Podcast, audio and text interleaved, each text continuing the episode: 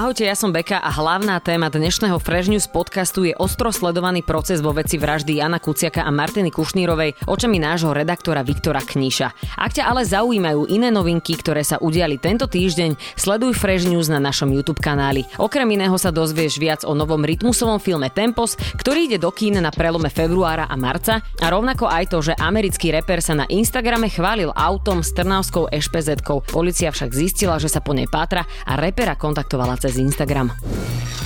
Dnešný Fresh News podcast a celodenné zájazdy na svách na štuleku ti prináša Slovak Lines. Autobus pre lyžiarov jazdí každý víkend počas prázdnin a pre veľký záujem už aj každý piatok podvečer na nočnú lyžovačku na Semeringu. Zisti viac na lyžovačkazdomu.sk. V dnešnom Fresh News podcaste vítam nášho redaktora Viktora Kníša, ktorý naživo dokumentoval prvé tri dni hlavného pojednávania najsledovanejšieho súdneho procesu v novodobej histórii Slovenska. Viktor, vítam ťa medzi nami. Ahoj, ďakujem za pozvanie opäť. Naposledy sme vydávali špeciálny podcast s našim redaktorom z predbežného pojednávania, v ktorom súd prijal obžalobu. Teraz začal regulérny súdny proces aj s výpovediami a dokazovaním. Viktor, ty tam bol celé tri dni a prinášal si nám takmer minútu po minúte priebeh celého diania. Ako sa cítiš? Uh, som mierne unavený, asi ako všetci, ktorí sme tam strávili ten čas. My sme vlastne prichádzali už uh, niečo pred 7 ráno.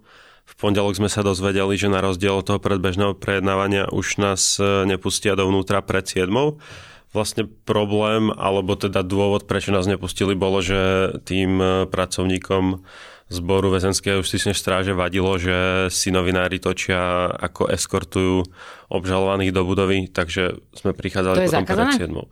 E, nie je to zakázané, oni sa tak rozhodli, že nebudú chcieť, aby novinári vlastne zachytávali ten príchod tých obžalovaných. Aké to bolo prepisovať niekedy možno aj menej zrozumiteľné výpovede, počúvať to celé a celé to zaznamenávať? Prichádzal som relatívne pripravený tým, že všetci obžalovaní a svetkovia už vypovedali skôr a vlastne tie vypovede sú zaznamenané v obžalobe a tým, že sme mali tú obžalobu k dispozícii, tak e, minimálne približne som vedel, čo budú hovoriť, aj keď v prípade Petra Tota to bolo značne obšírnejšie potom. Prečo sme sa ako redakcia rozhodli takouto formou poprvýkrát informovať zo súdu moment po momente? Tých dôvodov je niekoľko. Myslím, že ten hlavný bol, že sme si to chceli skúsiť. Vieme, že to funguje, robia to aj iné médiá a chceli sme to vlastne vyskúšať, či to vieme spraviť a akú to bude mať odozvu. Dnes už vieme, že to vieme spraviť a že to má relatívne až veľmi nadpriemernú odozvu a má to zmysel. Muselo to byť naozaj veľmi náročné, byť tam 3 dní. Prečo si do toho išiel? Vraždu alebo prípad tej vraždy sledujem prakticky od začiatku odkedy sme sa vlastne začali venovať e, istým spôsobom politike a týmto kauzám a takým kriminálnejším prípadom, tak e, sa tomu aktívne venujem, takže to bolo vlastne nejaké také logické, že mám ten prípad naštudovaný celého Kočnera aj všetky tieto kauzy okolo neho, takže asi preto mnohí možno nevedia, ale naša redakcia a štúdio, z ktorého práve teraz nahrávame, sa nachádza v budove, v ktorej Jan Kuciak bol každý deň, pretože je tu aj redakcia Aktualít. E, dokonca aj my, čo sme na súde neboli, sme intenzívne prežívali každú tvoju prepísanú vetu, takže ti za to ďakujeme a chápeme, že to muselo byť naozaj veľmi vyčerpávajúce. A ja ďakujem každému, kto si našu živú reportáž otvoril a skúsil sa do toho začítať.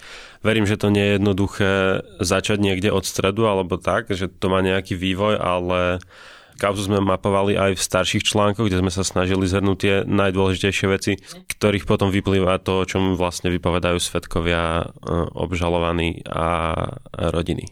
Spoločne si prejdeme teraz všetky 3 dni pojednávania a zhrnieme to najdôležitejšie, pretože hm, nedá sa tu sedieť asi pol dňa, aj keď teda máš určite veľmi zaujímavé informácie.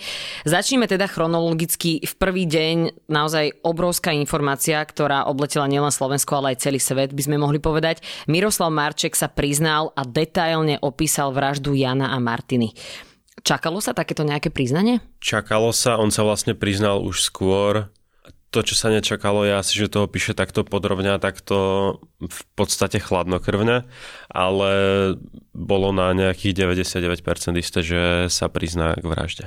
Viacerí aj hodnotili to, ako to rozprával s takým úplným stoickým pokojom a bolo to trošku až také chladnokrvné. Bolo to absolútne chladnokrvné, myslím si. Vravel o tom, ako keby si šiel nakúpiť do potravín. Uh, aký si mal pocit počúvať opis vraždy v jednej miestnosti, pozerať sa na vraha a počúvať, uh, ako to vykonal? Vtedy si asi uvedomí, že čo je ten život vlastne, no. Mať ho. Každopádne bolo to strašne také reálne. On to vravel tak, že asi by nikto nepochyboval o tom, že si to vymýšľa. Ono tej vražde rozprával ako o poprave vravel o tom, ako sa to celé pripravilo, ako si pripravil náboje, ako čakal v tom dome, ako do ňoho vošiel, opísal, ako strelil, kam sa pohyboval, čo videl. Bol asi až veľmi podrobný, aj keď samozrejme e, vyžadovalo sa, aby bol.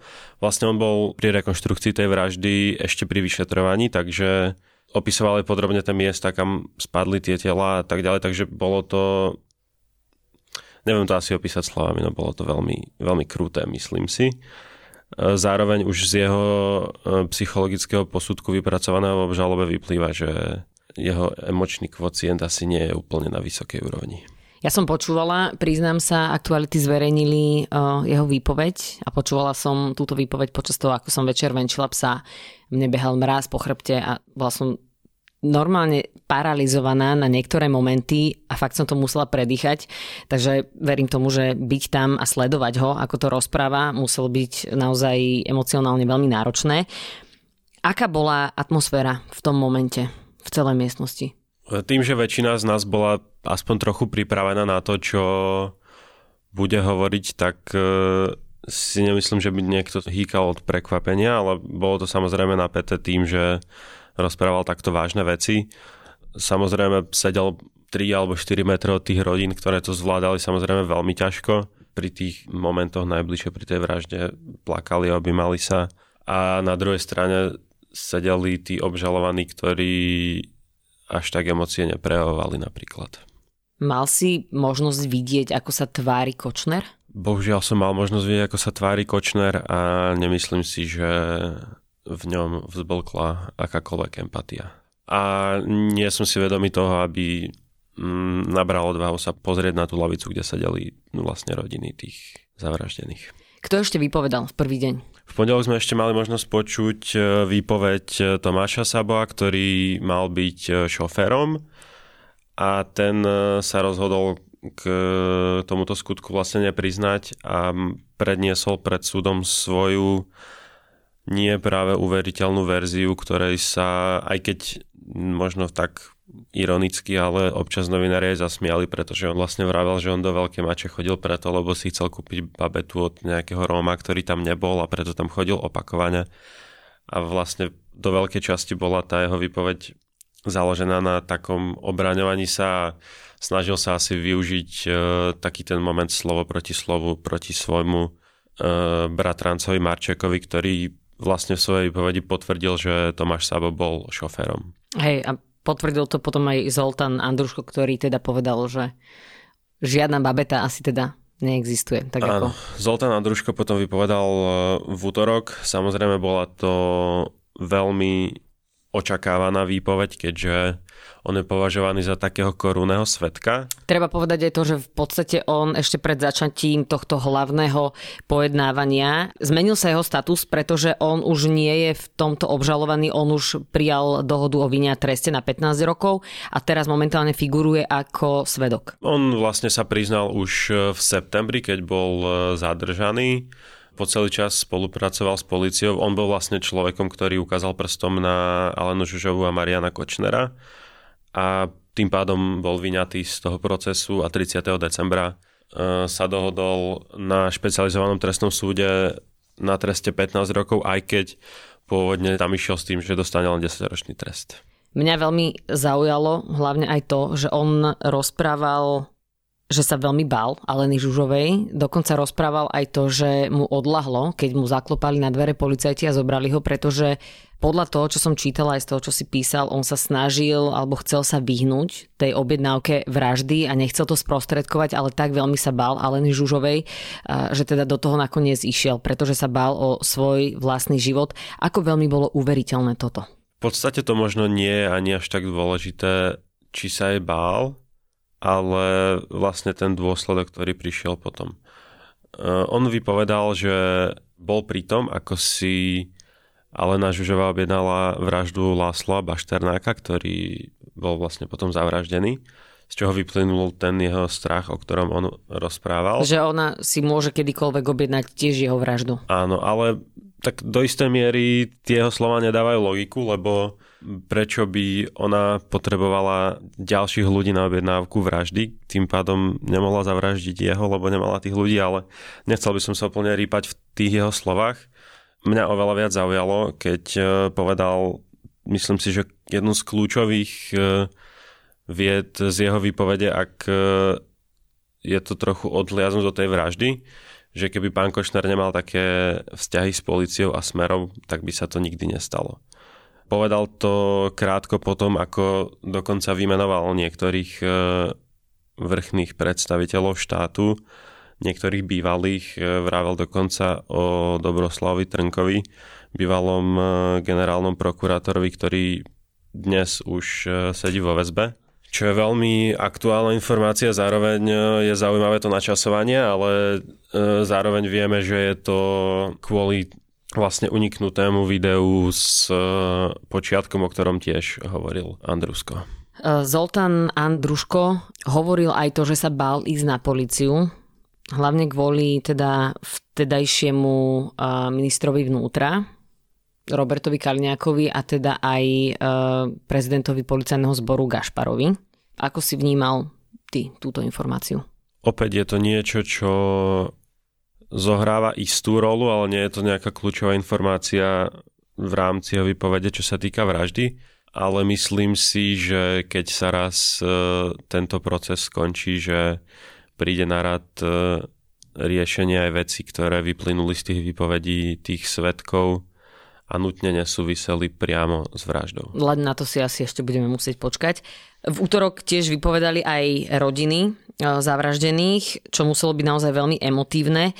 Viem, že Daniel Lipšic sa pýtal rodín a teda rodičov zavraždených aj na ich vzťah a taktiež sa pýtal na ich život od detstva.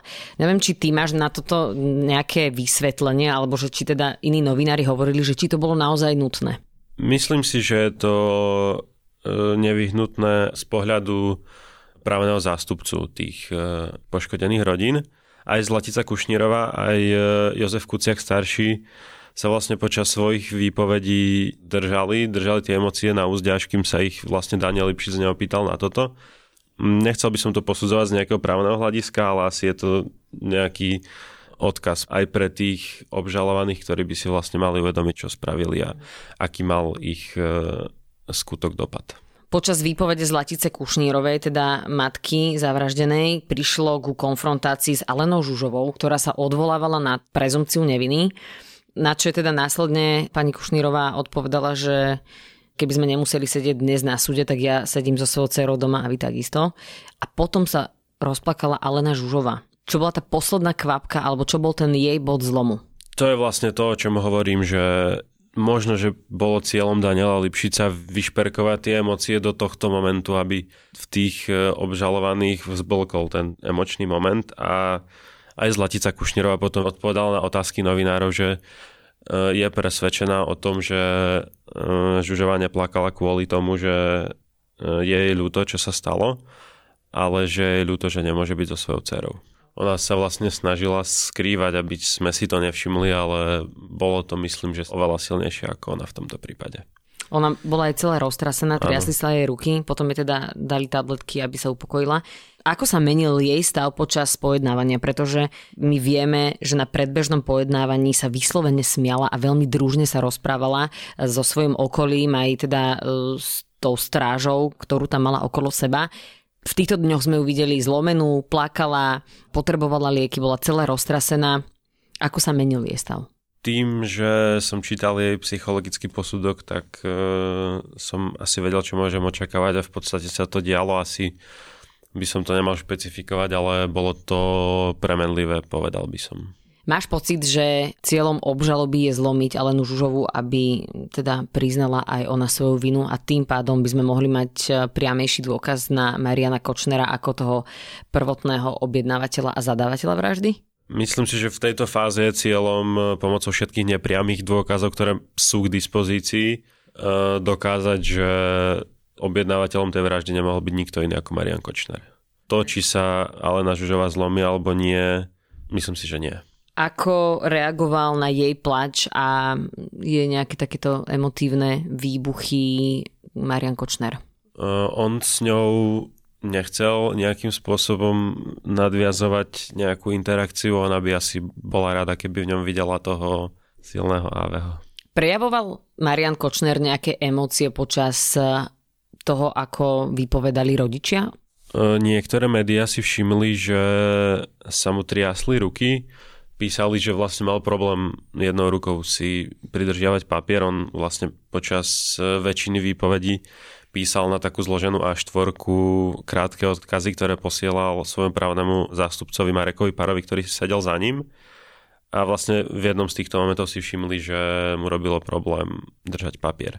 Inak myslím si, že pôsobil dosť sebavedomo. On pôsobí veľmi sebavedomo aj e, v prípade televíznych zmeniek, kde je obžalovaný. Vlastne je miestami, by som povedal, že až teatrálny. To vždy, keď si zobral mikrofón, tak e, nikdy nepôsobil tak, že sa bráni, skôr, že útočí. Aj ho vlastne viackrát e, predsedkynia Senátu Ružena Sabová napomenula. Normálne človek ide až mraz po chrbte, že mm, človek na takomto pojednávaní vie byť stále takto sebavedomý. Ty vidíš nejaký rozdiel v jeho správaní, lebo tak podľa mňa aspoň nejaký posun by tam mal byť medzi tým, ako sa správa a ako teda pôsobí v kauze zmenky na súde a ako pôsobí tu. Zatiaľ som na zmenky nechodieval, ale z toho, čo počúvam a vidím, tak e, toto je pre ňo asi ťažšie ako tie zmenky a myslím si, že keď bude rozsudok pri tých zmenkách, tak e, sa zmení aj to, ako sa bude správať pri vražde. Novinári si všimli, že keď vošiel teda do pojednávacej miestnosti, tak si veľmi detailne a že vraj dosť nepríjemne poprezeral všetkých novinárov, ktorí tam sedia a usmieval sa na nich. Rozprávali ste sa s novinármi, že ako ste to vnímali? Ja osobne som sa nerozprával, zároveň ja osobne som si s ním nechtiac zo pár pohľadov vymenil. Keď tie výpovede boli povedzme, že ho až tak nezaujímali, tak eh, trávil čas tým, že sa na nás pozeral napríklad. A áno, keď eh, Prevola. odchádzal alebo prichádzal, tak eh, Monika Todová a Adam Valček zazreli, že na nich žmurkal. Vlastne sú to novinári, ktorí o ňom písali už pred zavraždením Jana Kuciaka. Normálne je ťažko je reagovať na toto, pretože sa mi rozum zastavuje, aké to musia byť naozaj vypeté emócie aj pre nich, ale teda samozrejme aj pre teba, ktorý si tam bol. Poďme na tretí deň. Výpoveď Petra Tóta trvala 8 hodín a priniesol naozaj veľmi veľa informácií, veľa aj nových informácií, ktoré určite nečakali ani niektorí politickí predstavitelia. Ako prebiehalo toto?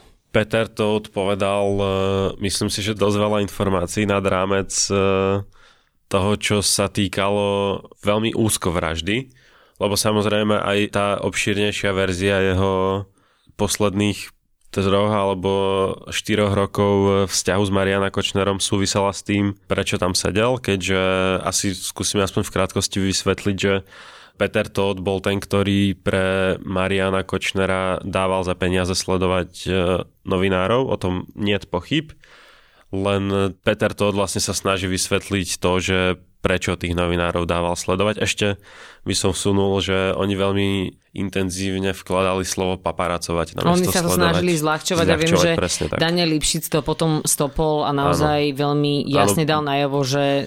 Je to sledovanie jednoducho.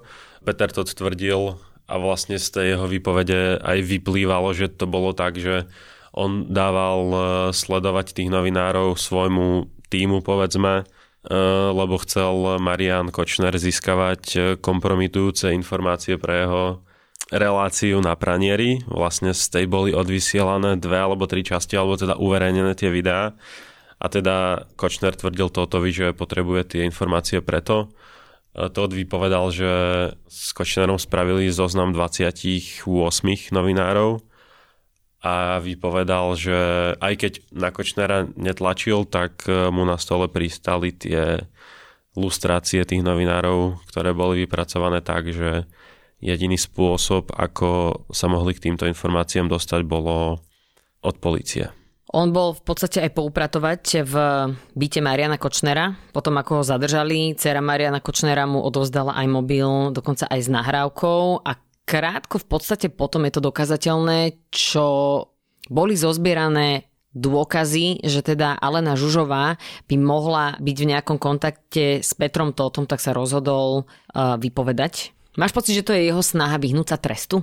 Je logické, že sa chce vyhnúť trestu to ja neviem posúdiť, že čo všetko z toho, čo povedal, je postihnutelné akým spôsobom. Samozrejme, sledovanie novinárov nie je košer, ale ťažko povedať, ako bude postupovať vlastne uh, súd. To je opäť to, čo sa dozvieme potom, keď skončí tento prípad, že ako sa bude pozerať vlastne na Petra Tota v tých veciach, o ktorých vypovedal a neboli v súlade so zákonom. Aký si mal z neho pocit? Myslím si, že novinári sú dosť v rozpore s tým, že kto viac verí Andruškovi a kto viac verí Totovi. Oni si odporujú? V niektorých častiach áno a tá úplne najkľúčovejšia je vec vlastne, že či sa Tot e, stretol a poznal s Alenou Žužovou alebo nestretol a nepoznal s Alenou Žužovou. Tot vlastne tvrdí, že jediný jeho kontakt s ňou bol, e, keď e, dostal od Kočnera z väzenia ten moták, na ktorom bolo napísané, že ako sa má skontaktovať cez Kočnerov telefón alias SIS Alino až mm-hmm. k Žužovej. Taká najdôležitejšia informácia alebo veta, ktorú povedal Peter Todd, bolo, že on nemá žiadne pochybnosti o tom, že by teda túto vraždu mohli zosnovať Alena Žužová a Marian Kočner. Myslím si, že celá výpoveď Petra Tota smerovala k tejto vete priamo či už by ju priamo povedal alebo nepovedal, tak e, všetky jeho slova končili pri tom, že to boli oni dvaja. Veľmi dôležitý moment bol úplne ráno po 9. hodine, keď Peter Todd čakal, kým ho súdkynia predvolá na stoličku pre svetka a on sa ešte tesne predtým e, rozbehol za rodinou Kuciakovcov a Zlaticou Kušnírovou a on sa im vlastne ospravedlňoval za to, že sa to celé stalo. A že nevedel, že kvôli čomu zbiera Marian Kočner informácie na ich e, syna a teda. Áno, to, to bol vlastne ten hlavný cieľ tej jeho výpovede, že takýmto spôsobom sa on... Snažil očistiť, predpokladám. Áno. Koľko hodín denne si trábil na tom súde? Začínali sme štandardne o 9. a končili sme, myslím, že jeden deň to bolo pred 7, inak to bolo skoro do 8. A novinári prichádzajú vlastne do tej miestnosti pre médiá nejaké dve hodiny skôr, pretože tam prebieha ešte taký malý súboj o lepšie miesta e, s lepším výhľadom na Mariana Kočnera. Takže si musel byť veľmi unavený. Čo jedia novinári počas tohto dňa? Pretože toto nie je náročné iba psychicky, treba povedať, ale aj fyzicky. Málo si spal, do toho teda ešte stále všetko prepisuješ, uh, robíš články, počúvaš, si tam, potom keď sa vrátiš domov, ešte znova teda prebieha tvoja práca. Ako tam bolo postarané o váš nejaký pitný režim alebo stravovanie? Ak toto raz bude počúvať niekto z Justičnej akadémie v Pezinku, tak za všetkých novinárov by sme chceli poprosiť o kávovár, inak eh, v podstate tí pripravenejší si priniesli eh, svoj vlastný obed, tí menej pripravení si mali možnosť objednať niečo, aj keď ten čas na obed je 60 minút, takže vlastne majú priestor ísť nikam inám a tí najmenej pripravení ako ja sa zastavili po ceste na benzínke. A... To som sa ťa chcela spýtať, že do ktorej kategórie si patril ty? Do tej poslednej pre nepripravených, ktorí sa živili pumpovým jedlom. Uh-huh. Tlmočil sa aj pre zahraničných novinárov? Boli tam aj zahraniční novinári. V pondelok bol ten záujem novinárov enormný. Boli tam zastupcovia médií zo Spojených štátov, z Británie, z Francúzska, z Polska, a vlastne toho okolia v Európe.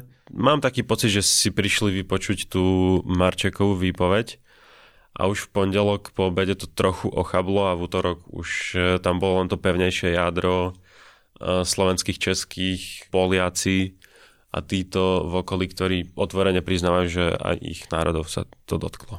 Predposledná otázka. S akými myšlienkami si zaspával? Asi, že dúfam, že všetky informácie, aj tie, ktoré súviseli s prípadom vraždy menej, teda tie, ktoré mali absolútne politický potón, že sa nimi budú zaoberať orgány činné v trestnom konaní, pretože približne vieme, ako môže dopadnúť to pojednávanie, ktoré navštevujeme, ale tým, že sa blížia voľby a že sa bude rozhodovať o tom, ako sa budeme mať v budúcnosti, tak sa bojím, že by to mohlo ostať nie úplne tak zle, ako to bolo, ale že by tá zmena nemohla byť dostatočne veľká, aby sme všetci pocitili. Tak si budeme držať palce, je to aj v našich rukách. Ako to bude prebiehať ďalej, myslím, celý ten proces? Ďalšie tri pojednávacie dni budú vlastne od ďalšieho pondelka, myslím, že 20. januára, ale v datumoch nie som úplne dobrý, takže ďalšie tri pojednávacie dni sú pondelok, útorok a streda a potom ešte na začiatku februára dva a potom opäť v marci. Chystáš sa opäť na súd? Chystám sa opäť eh, hneď teraz od pondelka. Čakajú nás svetkovia Jaroslav Haščák z Penty a Norbert Bodor, ktorý je nitrianským podnikateľom, ktorý podľa Petra Tota a vlastne aj tých eh, údajných eh, komunikácií z Kočnerovej trémy mal veľmi zaujímavé kontakty na polícii a medzi politikmi. Viktor, ďakujem ti veľmi pekne, nielen za to, že si tu dnes bol s nami vo Fresh News podcaste, ale aj za to, akú robotu si odviedol. Mám pocit, že tvoje vačky pod očami potrebujú trošku spánku, ale ďakujem ti aj za to. Ďakujem pekne, určite áno. Ja som Beka a dnešný Fresh News podcast a celodenné zájazdy na svách na štuleku ti priniesol Slovak Lines. Autobus pre lyžiarov jazdí každý víkend počas prázdnin a pre veľký záujem už aj každý piatok podvečer na nočnú lyžovačku na Semeringu. Zisti viac na lyžovačka z domu.sk. Podcast Fresh News vychádza každý pondelok a štvrtok a ty sa nezabudni prihlásiť na jeho odber na Spotify alebo v apkách Apple a Google Podcasty. Ak by si mal akékoľvek návrhy alebo pripomienky k podcastom, napíš nám na adresu podcasty.refresher.sk A aj tento podcast vznikol vďaka Refresher Plus. Pridaj sa k predplatiteľom IT a podpor tvorbu kvalitného obsahu na www.refresher.sk lomka plus.